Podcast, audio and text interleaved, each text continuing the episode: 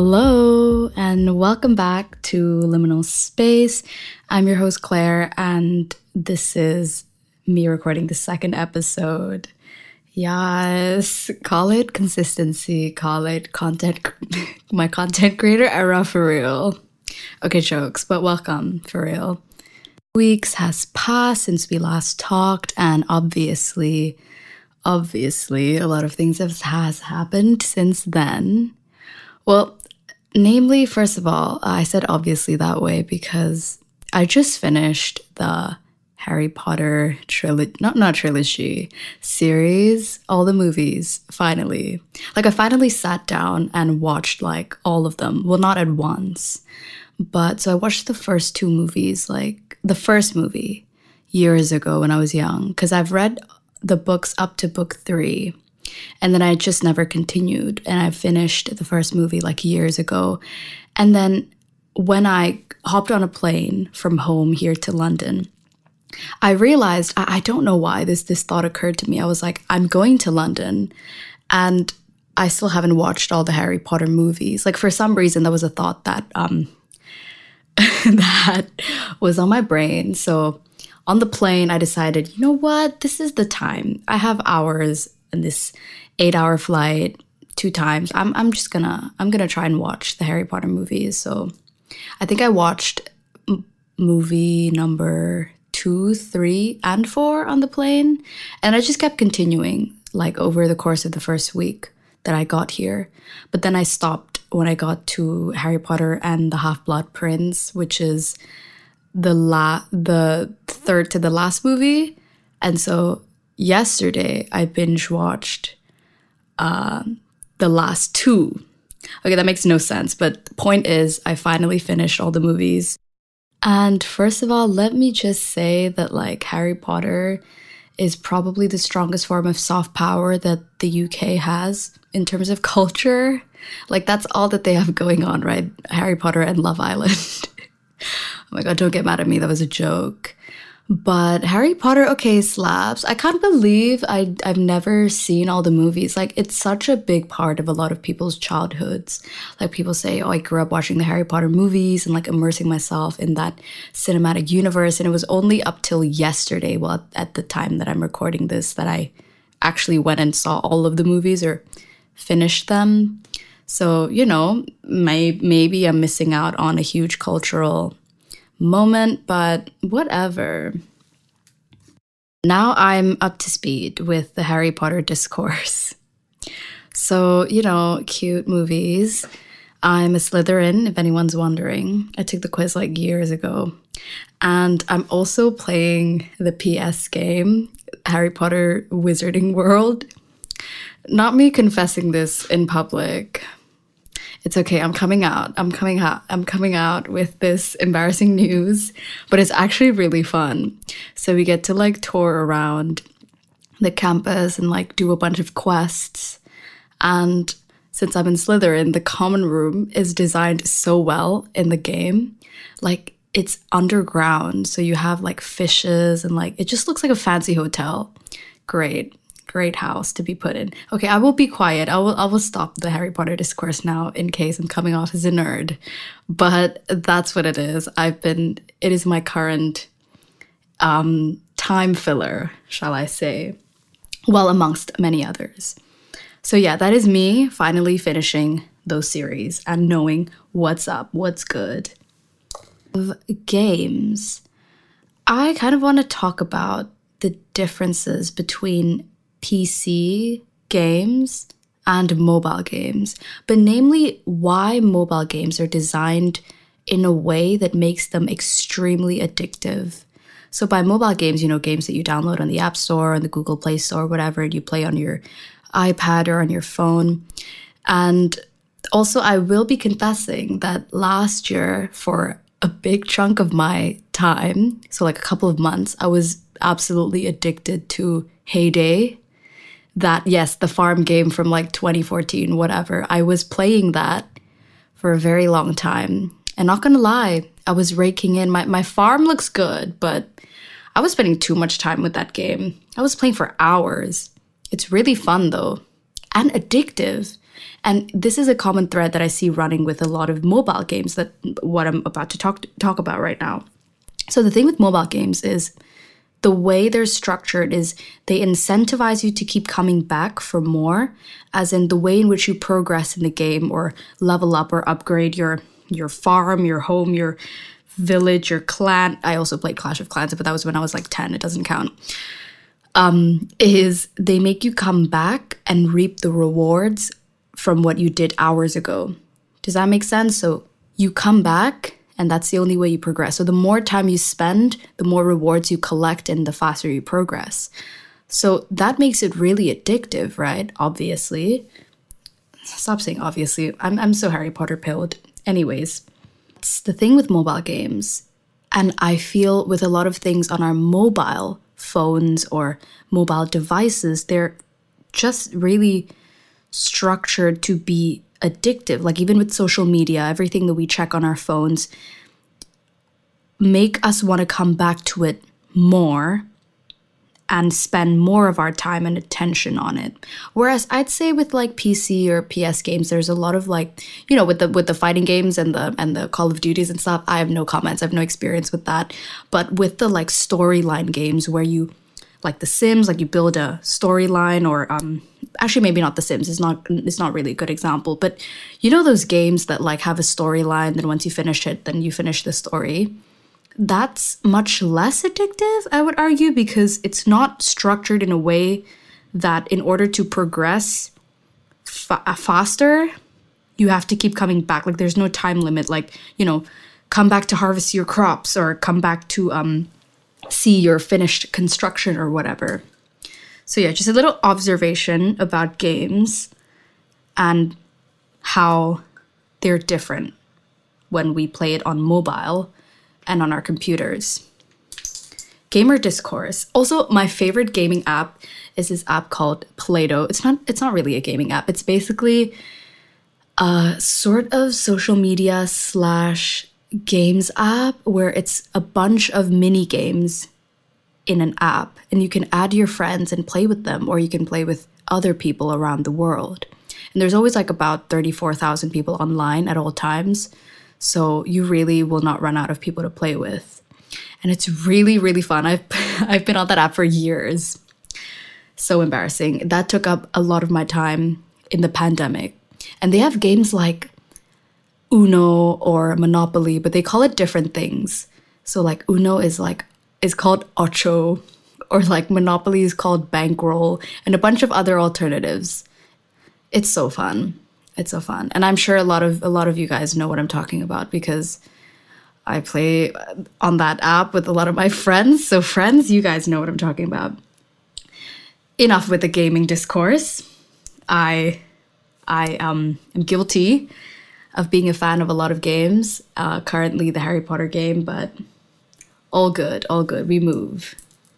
And in terms of other stuff that's been going on, I, for the past two weeks, have been to two concerts. I don't usually go to like heaps of concerts at once, but I got a Spotify notification about like around December, I think. And you know how Spotify notifies you when your artists, like your favorite artists or artists that you listen to a lot, are doing a show near you and they tell you, and so you can get tickets through Spotify. Well, it redirects you to Ticketmaster, but you know. So thank God for that feature. So, anyways, back in December, I got a notification that Carly Rae Jepsen and Tove Styrke are both doing concerts in the month of February, which was this month. And I was like, take my money. I will be going to that because those two are among my top 10 artists for sure. So I got tickets and I went to both of them over the course of two weeks. And I have to say, oh my God, I have so much to say. It was such a good experience. So with Tove Styrke, she is a Swedish pop artist. Well, pop slash rock slash electronic as well. And so she's much less popular than like Carly Rae Jepsen and also like other pop artists. But her music is amazing, super underrated. I've been listening to her for years now.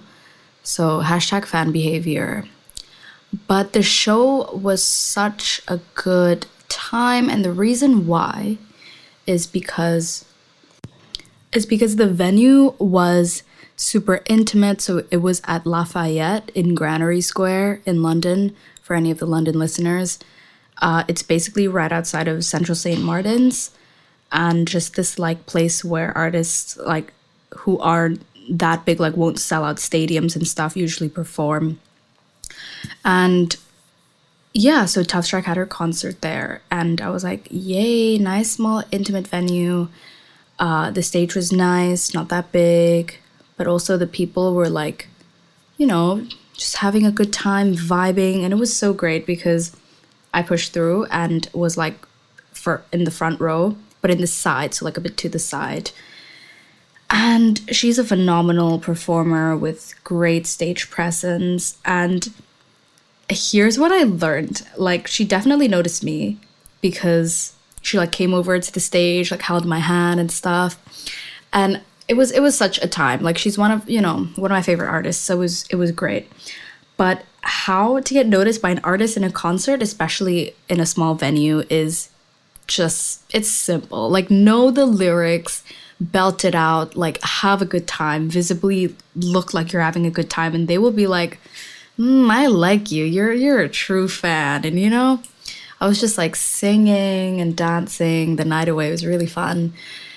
And uh, at the end of it, she came over to the merch area and she was like, everyone, like, come and say hi in the merch area. There was a bit of a meet and greet. And she was like, when it was my turn, I asked for pictures and everything. She was like, I love your energy, you know, have, hope you had a good time. I was like, no, I love your music and typical fan behavior. But it was great. So know the lyrics, and the artist might just notice you. So, so yeah, love that.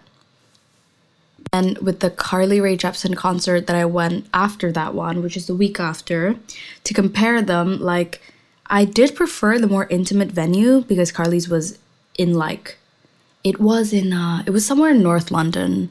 It was just this really big venue. I think it was like an old theater or something like that. So it was a huge hall of like people. And it was like it was pretty, you know, pretty rowdy and like people, lots of lots of fans. She's also a great performer. Uh, but I don't know, I preferred the first concert a bit more. But Carly was great. It was really nice singing like I really like you and then what else? Your type uh, now that I found found you, like just a lot of her songs. But I did I was like a bit bummed because she didn't play a lot of the more like poppy stuff from her previous eras, which I get because like her new album is more like chill and um, guitar uh, strings and stuff like that. But I much preferred the more dancey pop princess kind of vibe that she'd been going for for the past couple of years. But regardless, it was a great time, nice experience. And overall, like, I feel like concerts are really fun because, well, you're just singing to songs that you enjoy. And I feel like I'd rather spend on concerts than like clubbing or going drinking every weekend and stuff. I just see it as way more worth it. It's just so much more fun. But that's just me. To say though, hip hop concerts are really fun.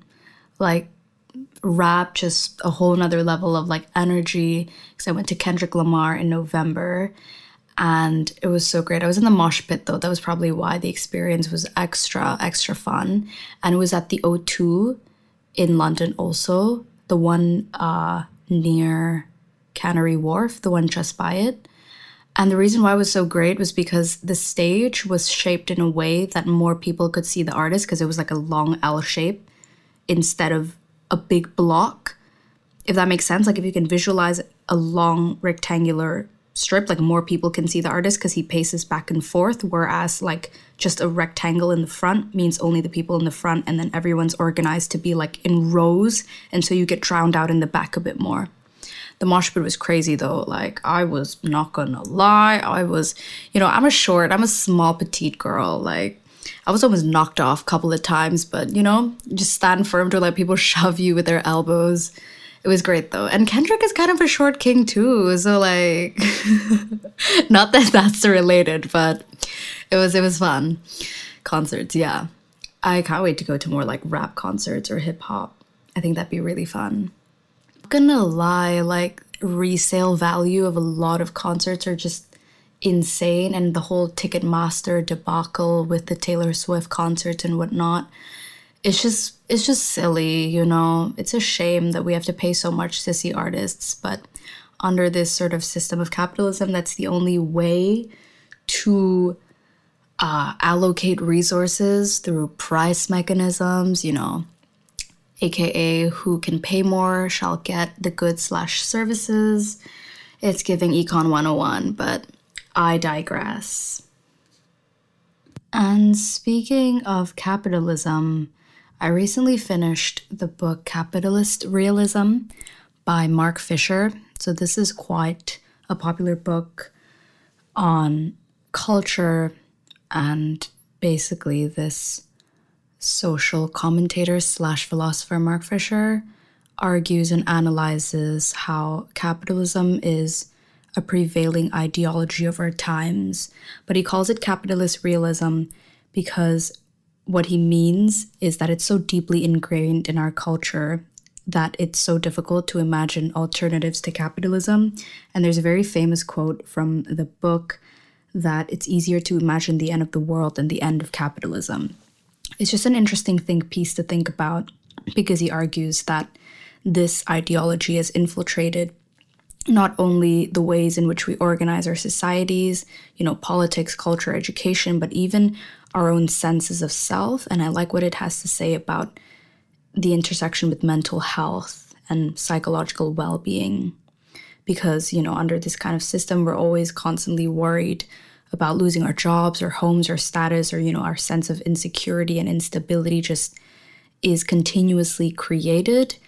And everybody is living in an increasingly atomized and alienated state of society where we define ourselves in terms of our economic productivity mainly a bit a bit uh a bit grim if you will but it's it's it's real it's the truth and there's also Slavoj Žižek mentioned in the book one of my favorite philosophers and this really good quote. I'm just going to read it out. So, from the book, he says, Mark Fisher says, capitalist ideology in general, Zizek maintains, consists precisely in the overvaluing belief in the sense of inner subjective attitude at the expense of the beliefs we exhibit and externalize in our behavior.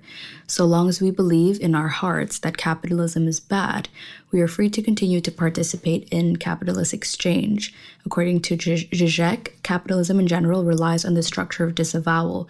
We believe that money is only a meaningless value meaningless token of no intrinsic worth, yet we act as if it has a holy value. Moreover, this behavior precisely depends upon the prior disavowal.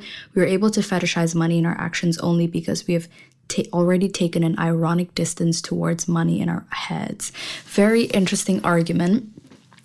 I guess it's very ironic that a lot of people think that capitalism is bad, yet it's this endless cycle where you really just have to participate in the system and as long as you have that belief in that it's bad, ultimately, we are still free to continue to participate.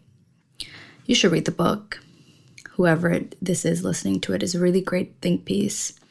And on that note, I kind of have to say that I've always felt this growing up in that everything that I do, or like it's very hard for us to do and pick up hobbies that are genuinely for ourselves, what I mean is that everything that we do now can't be really for a true sense of enjoyment. Like we always feel like there's a way to capitalize it, capitalize on it.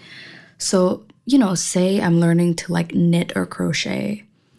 I'm not actually doing it for fun. I can I'd be thinking like, you know, maybe I should start a Depop shop or like start selling some freaking crochet bikini tops or something. You know what I mean? Or like painting. Like I'm not doing it for the act of painting itself, but maybe I can sell my paintings. And this logic sort of permeates with every single thing that we do. Even with like content creation, the way everyone on social media just wants to be an influencer. But hate to break it to you, not everyone can be an influencer. Like not everyone has what it takes, but the ways in which these social medias are structured makes people delusional and think that everyone's got what it takes because there's such a democratized or a democratization of creating content that in a way makes people think that they have what it takes to be the next viral person. And whether or not this is good or bad, I feel we can only judge in hindsight when we have more time to look back at our at our belief systems and our actions and the way in which we operate in the society with social media and our increased obsession with it. But it's just something to think about. Like it's I've always been very sort of uh, ironic about my use of social media because I can see that this is definitely going to be judged by future generations, but so be it. Also, you can watch The Social Dilemma on Netflix.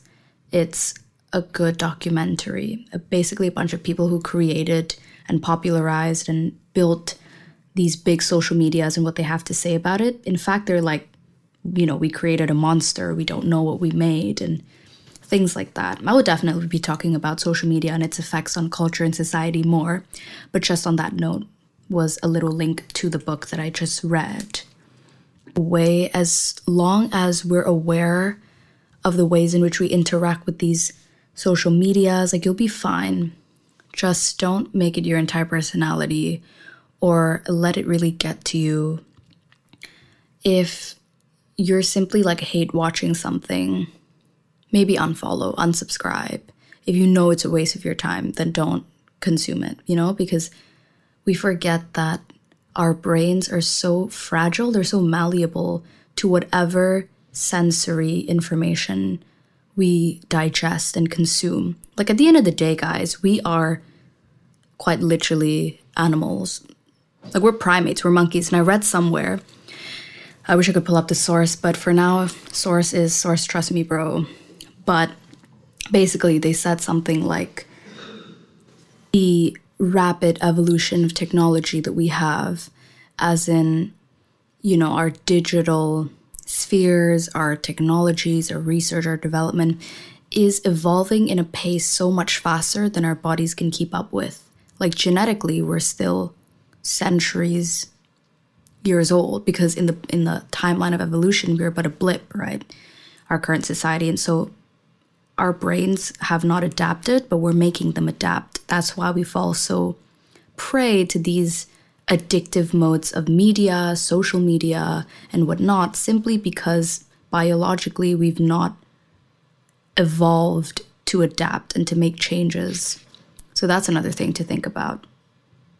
But, anyways, now I'm going to be reading the first listener submission I'm so excited for this one.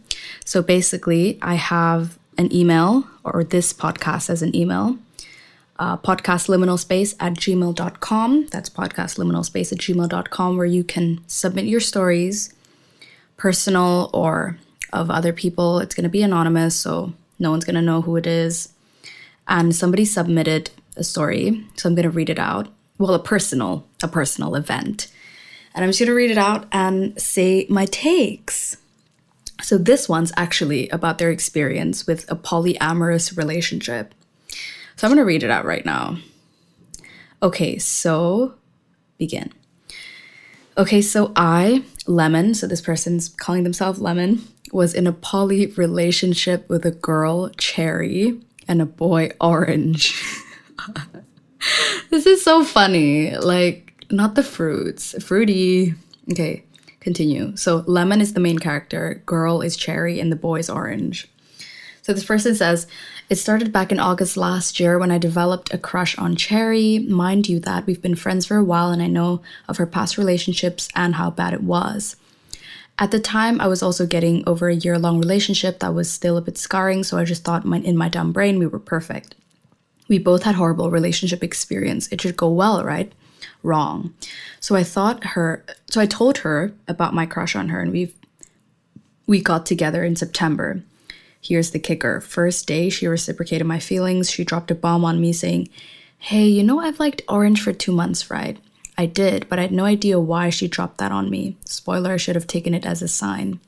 Orange is our mutual friend. I'm actually closer with him than I am with Cherry. It was a bit rough at the time because Cherry had kind of like a weird, unrequited love situation thing with him. I don't know, I didn't want to mess with that. But obviously, because I'm telling you the story, the mess unraveled itself. I didn't take her past crush with Orange seriously at all. I'm not that kind of person. However, it was the way she acted towards him towards him even though we already got together that irked me. I started to notice how very little time she spent with me and instead opted to spend hours calling him instead. I kept brushing it off as like, "Oh, they're really close friends, so it makes sense." I've told her that I wanted to spend time with her more, but it was a bit difficult because she was constantly with him instead. She was definitely the type to listen in on a problem, apologizes, but never really fixes it. But here's the kicker Orange, upon finding out about our relationship, was mad. I noticed he acted cold towards me whenever we talked. We didn't, he, he didn't really answer. I got worried, of course. He's my friend. I didn't want to hurt his feelings, but this part is where I really should have just booked it honestly. I had no idea if this is due to jealousy or any other feelings adjacent to that, but he ended up dating another person, Peach. And that drove Cherry up the wall. Dude, she was so upset that I couldn't even talk to her. And when I did, all she talked about was how Orange got with Peach. Was I worried about our relationship? I mean, sure, but I knew that this was something different. I knew she had BPD and that Orange was her favorite person besides me. It wasn't her getting upset over Orange that worried me. No, it was the fact that when I asked her, Do you still like him? Her answer was, I don't know. And now you know why I should have taken this as a sign. I was thinking of booking it honestly because I personally don't think I could be in more situations like this. Then I found out that Orange getting with Peach was an impulse decision and that he didn't really want to get with them in the first place. They broke up after like a week, and that's when he got closer to both me and Cherry. There were moments I joked to Cherry about how because of all this we might as well date Orange too. And it and it stopped being a joke. I'll have to underline that this three way started because of me, so it wasn't her idea. I thought that because she likes him too, it made sense, and I'm a pretty adventurous person, so why not? It didn't take long for me to find an answer. I'd start to notice her talking to him a lot more, posting stuff about him, calling him privately instead of with me. It was something, albeit it made me upset. I was willing to talk it out with her. Again, it was a case of her listening but not doing anything with it. It got to a point I felt like it was all in my head, like I was pushed to believing it was just my nasty thoughts when it happened right before my eyes. We got into a lot of arguments after that, me and Cherry. Not so much arguments, more like problems. What irked me was whenever she had problems, she'd come to me and leave all the lovey dovey stuff with him. When she had problems with him, she came to me. And I was so pissed at that point because the dynamic was getting clearer every day. Not to say we didn't have good moments together, of course we did, but the problem still loomed over. We barely talk privately now, and if I wanted to call, she'd always do it in the group so Orange could join too. It got awkward basically, but when I brought it up to Orange, he said he felt fine and that things were relatively normal between him and Cherry. That's when I knew I had to get out of here, and I did, so I quit. I told them explicitly I couldn't do it anymore and just walked away. I told Orange I did it because it felt like I was obviously excluded and unwanted. Basically, I stood up for myself and packed my shit. When I talked to Cherry, apparently leaving was a slap in the face to her and that she tried her best to pay more attention to me, which honestly was not true at all. And at that point, I didn't care. I just want I just want to point out that this isn't like a solid proof that polyamorous relationships don't work. This was just my experience. I'm sure it works for others. Anyways, love your podcast moi. Thank you, listener, for the submission. Okay, interesting story to be honest, I am not 100% aware of um, the dynamics of a poly relationship. You know, polyamorous, I'm going to call it poly. Poly relationship, like, what are the rules? Like, what I know of polyamory is that you have like a main person, right? So let's say I have like a main boyfriend, and then all the other people are like side people like girls or guys that i'm also seeing are like the side pieces and vice versa but um i feel like it might work if um you kind of establish at the start that you and your main partner are the main partners oh my god, I'm so sorry. I I'm not I don't know how, how this works. Okay, I don't know how this works, but I think okay, so if you establish that you two are like the mains and everyone's like a side piece, so most of the emotional, you know, emotional um connection, the emotional talks and the true deep feelings are between each other and everyone else is just kind of for fun, maybe that'll work. But also, it's just such an interesting concept. Like, me personally, I don't think I could, no, like, open relationships would actually kill me. Like, I'd be like, so jealous. Like, no, like, no. But I don't know. I don't know. Like, enlighten me, poly community. Like, what's what's good? Like, what's how how do you manage this? But about the story, about the situation, right, with um, Cherry, so Lemon, the main character, this listener, Cherry, and Orange, the boy. I think, I think a Cherry and Orange maybe they like always had a thing, but they were never brave enough to uh, make it official. I don't know. It seems like Cherry did like Lemon, you know, the main character, but she's not ready to be in a sort of like one on one committed relationship. And a three way is very interesting. But if I don't think poly relationships would work if you even have like a shred of jealousy or sense of wanting to possess your partner, which is completely normal by the way. I'm not I'm not saying that that's a bad thing. I'm saying that it's the orthodox way of going about a relationship. That's why most people are monogamous traditionally and whatnot. It's just like if you can't even stand the idea of your partner offloading any sort of emotional burden that they have to someone else that isn't you, like I don't think that it would even work.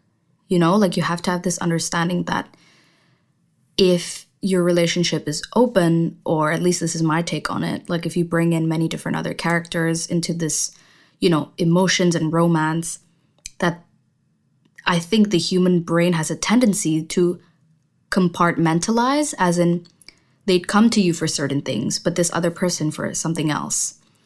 And if you do that in the context of romance, it opens up to so much more jealousy because then if you're, you know, still traditionally monogamous or have those monogamous thoughts, because it'd be like your partner in the monogamous sense is like also your best friend also your funniest friend, also the person you come to to talk about your emotions.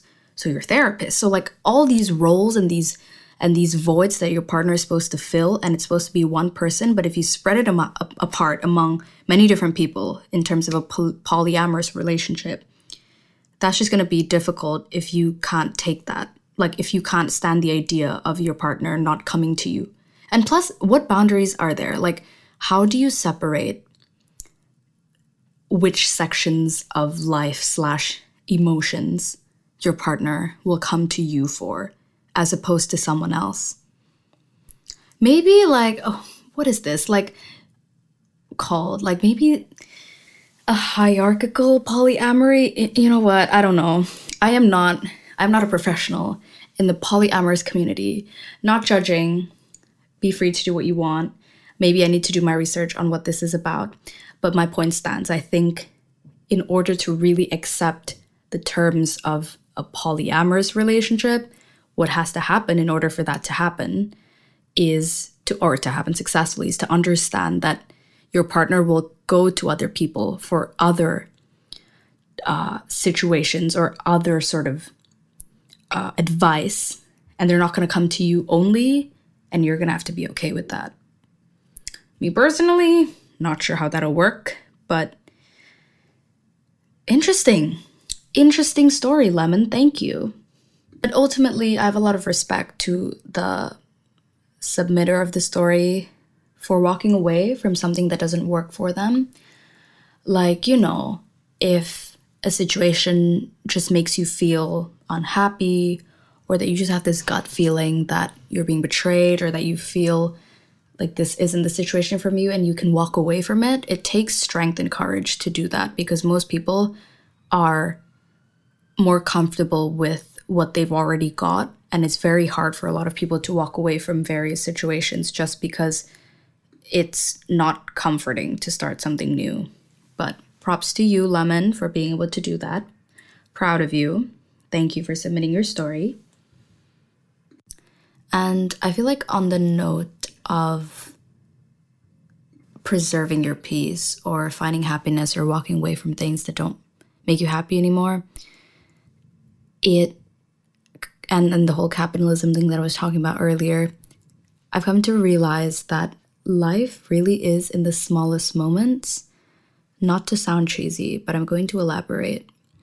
What I mean is that we move in ways that are like, oh, what am I going to do in three months? This big project that I'm going to work on, or I'm going to move to this country and start something new, or just big things that we plan for. It's interesting how human beings plan big things ahead for themselves, but how we truly remember what happens to us in life is in the small moments. Like life truly is in the smallest moments.